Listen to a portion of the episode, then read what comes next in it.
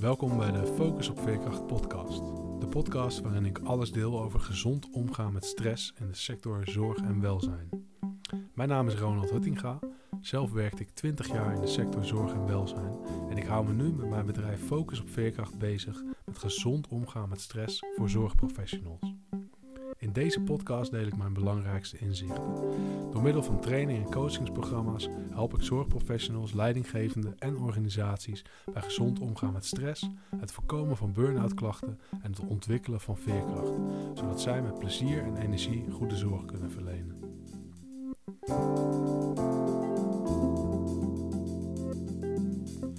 Ja, waarom leidt stress tot meer stress? Ik ga dat uh, proberen duidelijk te maken vandaag aan je. Hoe het nou komt dat je, ja, wanneer je stress ervaart, dat je eigenlijk meer stress op je gaat afroepen. Dat is ook gelijk een beetje de kern van het hele stressprobleem. Hè? Want we hebben, uh, we, de laatste jaren en, en ook zelfs tientallen jaren, is stress een onderwerp wat eigenlijk heel veel in de publiciteit komt, waarin duizenden onderzoeken per jaar uh, naar gedaan worden. Wordt dagelijks komen er nieuwe, uh, wordt erover gepubliceerd, komen er nieuwe rapporten uit en nieuwe wetenschappelijke onderzoeken over stress. Het is eh, volgens mij het meest onderzochte onderwerp uh, op dit moment in de, in de wetenschap. Of in ieder geval in de, dus de, de mensen, de geesteswetenschappen. En um, ja, daardoor klinkt het een beetje alsof het een heel negatief iets is. Hè? Alsof het iets is wat een probleem is van deze tijd. En ja, waardoor we. Een, dat we een, onge, een ontzettend ongezonde mate van stress ervaren op dit moment. En daar valt ook van alles over te zeggen.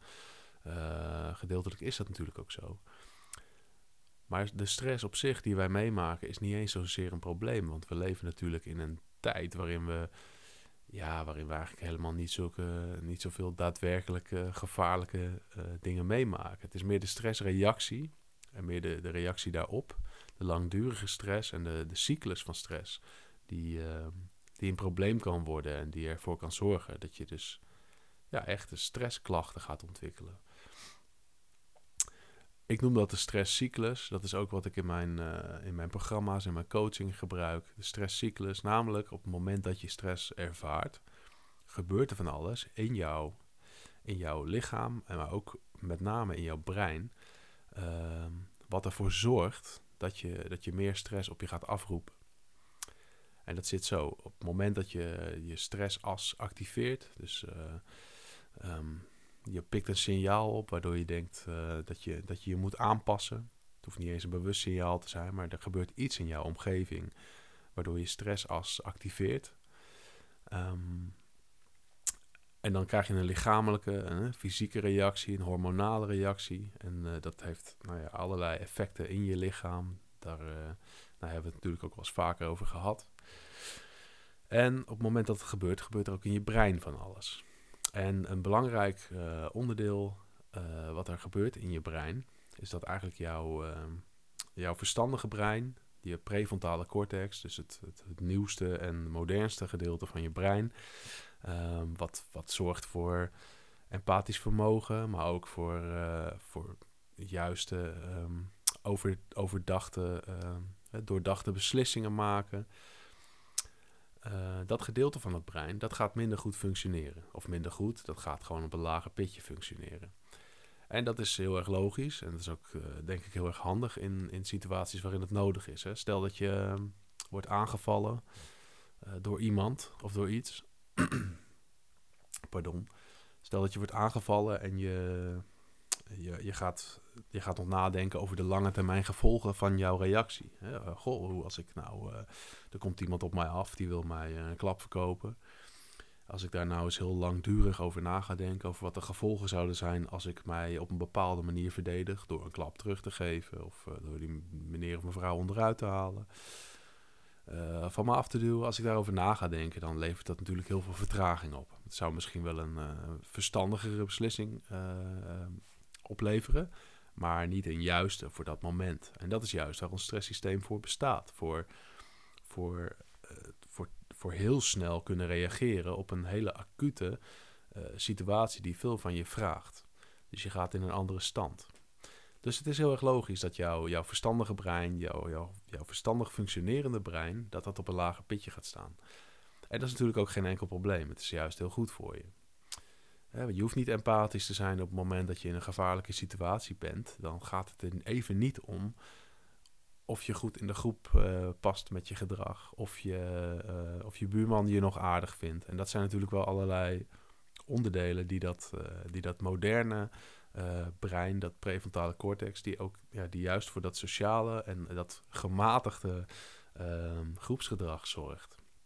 En dat, ja, dat ligt in de evolutie, dat wij, dat wij uitgerust zijn met een brein wat constant bezig is met, met ja, bepalen of, of, of het handig is om onze impulsen te volgen. Die reactie hetzelfde.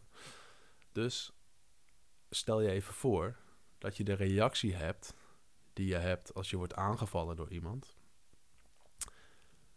Maar dat je die reactie hebt op het moment dat er veel werk op je ligt te wachten. Er is verder geen gevaar, er is geen, geen roep om een acute reactie. Er is gewoon een hoge werkdruk waar je ook nog over zit te piekeren. En je komt op die werkplek en je ziet die stapel weer. Of misschien had je hem al de hele tijd in je hoofd en uh, had je hem thuis ook in je hoofd. Kan ook. Anyway, die reactie die je hebt op het moment dat, je, dat, je, dat iemand jou aanvalt, iets of iemand jou bedreigt en je moet vechten, vluchten, bevriezen. Um, die overlevingsreactie die is in feite hetzelfde. Dat heeft ook tot gevolg dat die prefrontale cortex, dat gebied voorin de hersenen, dat die echt op een lager pitje gaat draaien. Ook op momenten dat het juist heel erg handig zou zijn als die juist heel actief zou zijn. Als je wel verstandig kon denken, als je wel je, je impulsen wat meer zou kunnen onderdrukken, als je meer lange termijn kunt denken. Nou, dat is vaak wat er gebeurt op het moment dat we veel stress ervaren. Dan gaan we dus in die overlevingsmodus, in die stressmodus. Um, en dan gaan we daar ook naar handelen. Dus even in de praktijk, hoe ziet dat eruit? Stel dat je ehm, bijvoorbeeld een hobby hebt waarmee je nou, goed stress kunt reguleren, die heel ontspannend voor je is, waarvan je weet, hey, het is goed voor mij als ik dat ga doen. Dan is het zo dat op het moment dat jij um, dat jouw brein onder stress staat, dat je misschien wel eens hele andere keuzes zou kunnen gaan maken over hoe je stress gaat reguleren. Dus misschien weet je wel van hey, het is eigenlijk helemaal niet goed voor mij om dan vanavond heel laat naar bed te gaan en uh, al die series en films te kijken uh, op uh, Netflix. Of welke andere videodienst dan ook natuurlijk. maar op het moment dat je, dat je dus onder veel stress staat, ga je andere keuzes maken. Je gaat over het algemeen minder verstandige keuzes maken die, die gaan leiden tot nou ja, minder vitaliteit, minder, minder gezond gedrag. En dat neem je, dat is niet iets wat zich alleen maar op je werk afspeelt. Dat, is ook, dat neem je gewoon mee. Dat is iets wat zich ook thuis afspeelt. Die keuzes die gaan weer leiden tot een minder goed herstel. En zoals we ook eerder wel, uh, uh, nou ja, zoals ik eerder ook benoemd heb, hersteltijd is een van de belangrijkste dingen als het gaat om het voorkomen van langdurige stress. Dus wil je goed herstellen, dan zul je ook goede keuzes daarin moeten maken, zowel in je werk als buiten je werk.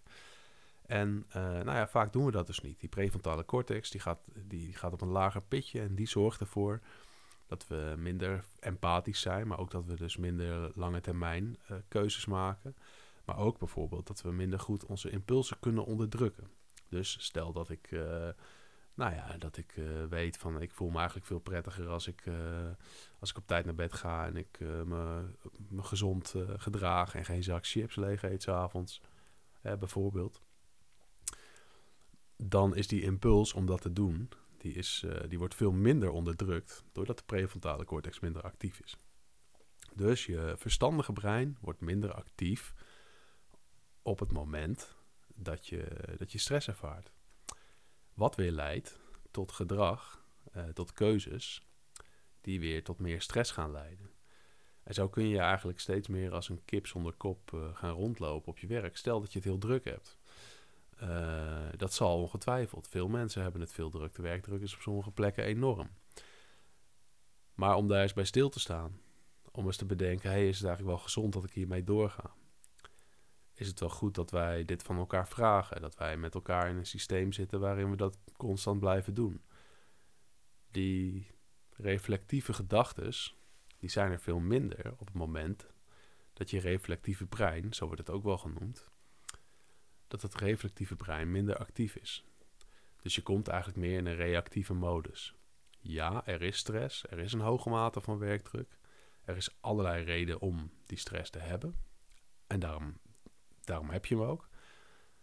Maar hij leidt tot meer stress. En dat is iets wat je moet, moet onderbreken. Nou, hoe doe je dat nou? Ehm, ik heb daar een manier voor, die is heel simpel. Die gebruik ik zelf en die, uh, die laat ik ook vaak aan uh, deelnemers van mijn programma's uh, laat ik die zien en laat ze daar ook een oefeningen doen. Het is heel simpel. Je maakt een lijstje met aan de ene kant activiteiten die jouw stress helpen reguleren en aan de andere kant activiteiten die jou niet helpen om stress te reguleren. Sterker nog, dingen die ervoor zorgen dat het nog erger wordt. Nou ja, zelf heb ik zo'n lijstje en uh, het zijn allemaal de bekende dingen. Uh, je naar buiten gaan, uh, um, sporten, iets leuks doen, iets nieuws leren, vind ik heel prettig. Um, nou ja, zo heb ik allerlei activiteiten die, waarvan ik weet, oh ja, die zijn goed voor me. Dat zijn vaak activiteiten die ik vanzelf doe als ik in een meer ontspannen modus ben. maar dat zijn ook de eerste activiteiten die afvallen op het moment dat ik, uh, dat, ik het heel, dat ik het gevoel heb dat ik het heel druk heb of dat ik een hoge mate van stress ervaar.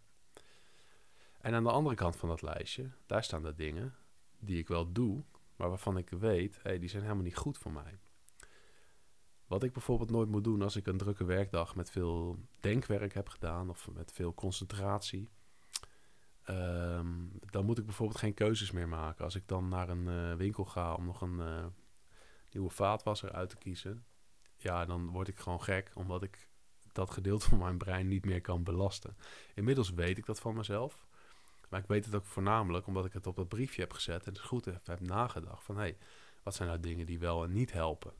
Ja, wat helpt er nog meer niet? Uh, ja, het helpt mij bijvoorbeeld helemaal niet om aan het begin van de dag al mijn, al mijn sociale media en mijn mails en alles open te zetten om alles op me af te laten komen omdat ik, als ik gefocust aan een taak kan werken waarvan ik van tevoren heb bedacht, hey, die vind ik belangrijk. Um,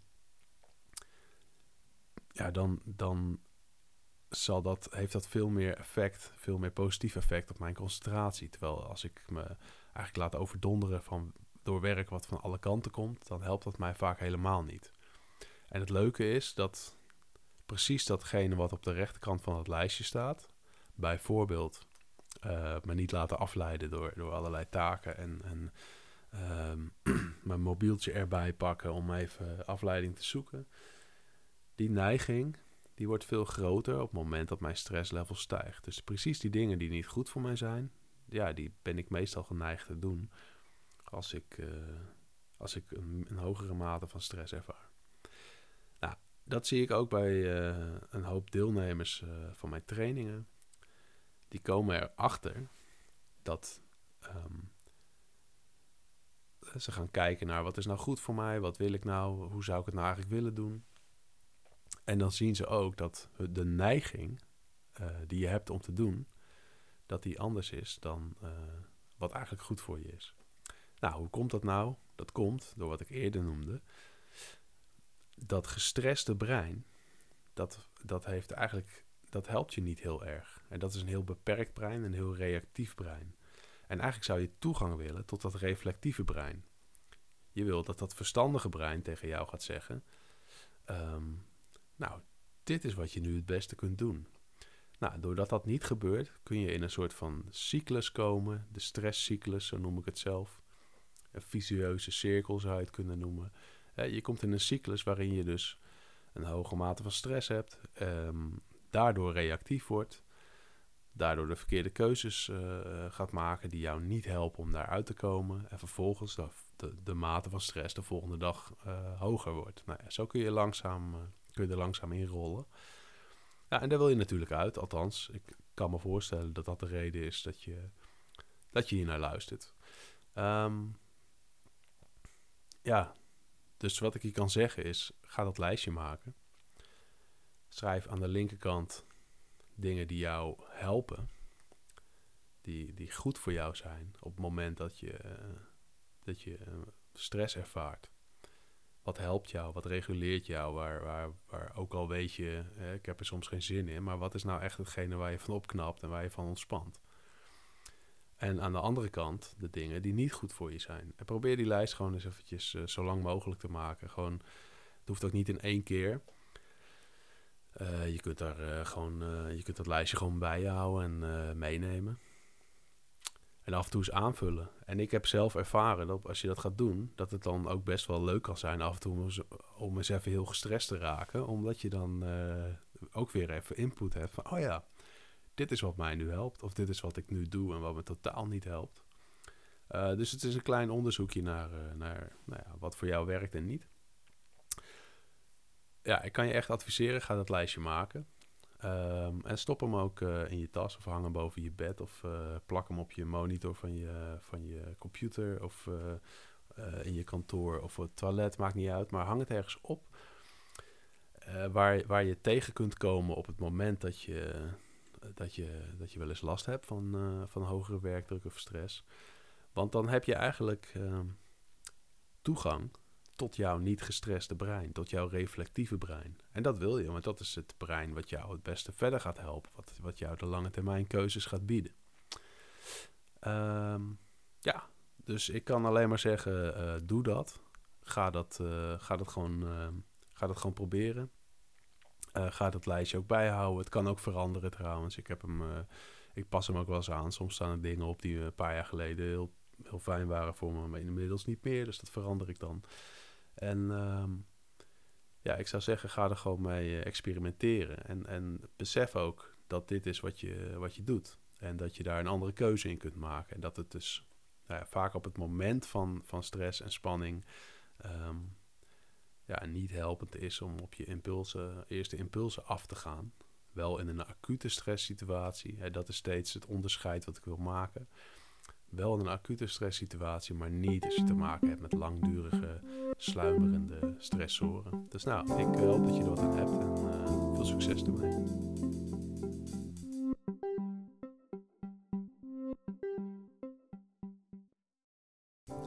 Wil je meer weten? Abonneer je dan op mijn podcast of ga naar focusopveerkracht.nl. Daar vind je meer informatie over mijn programma's, webinars en een gratis e-book. Leuk dat je luisterde en veel focus toegewenst.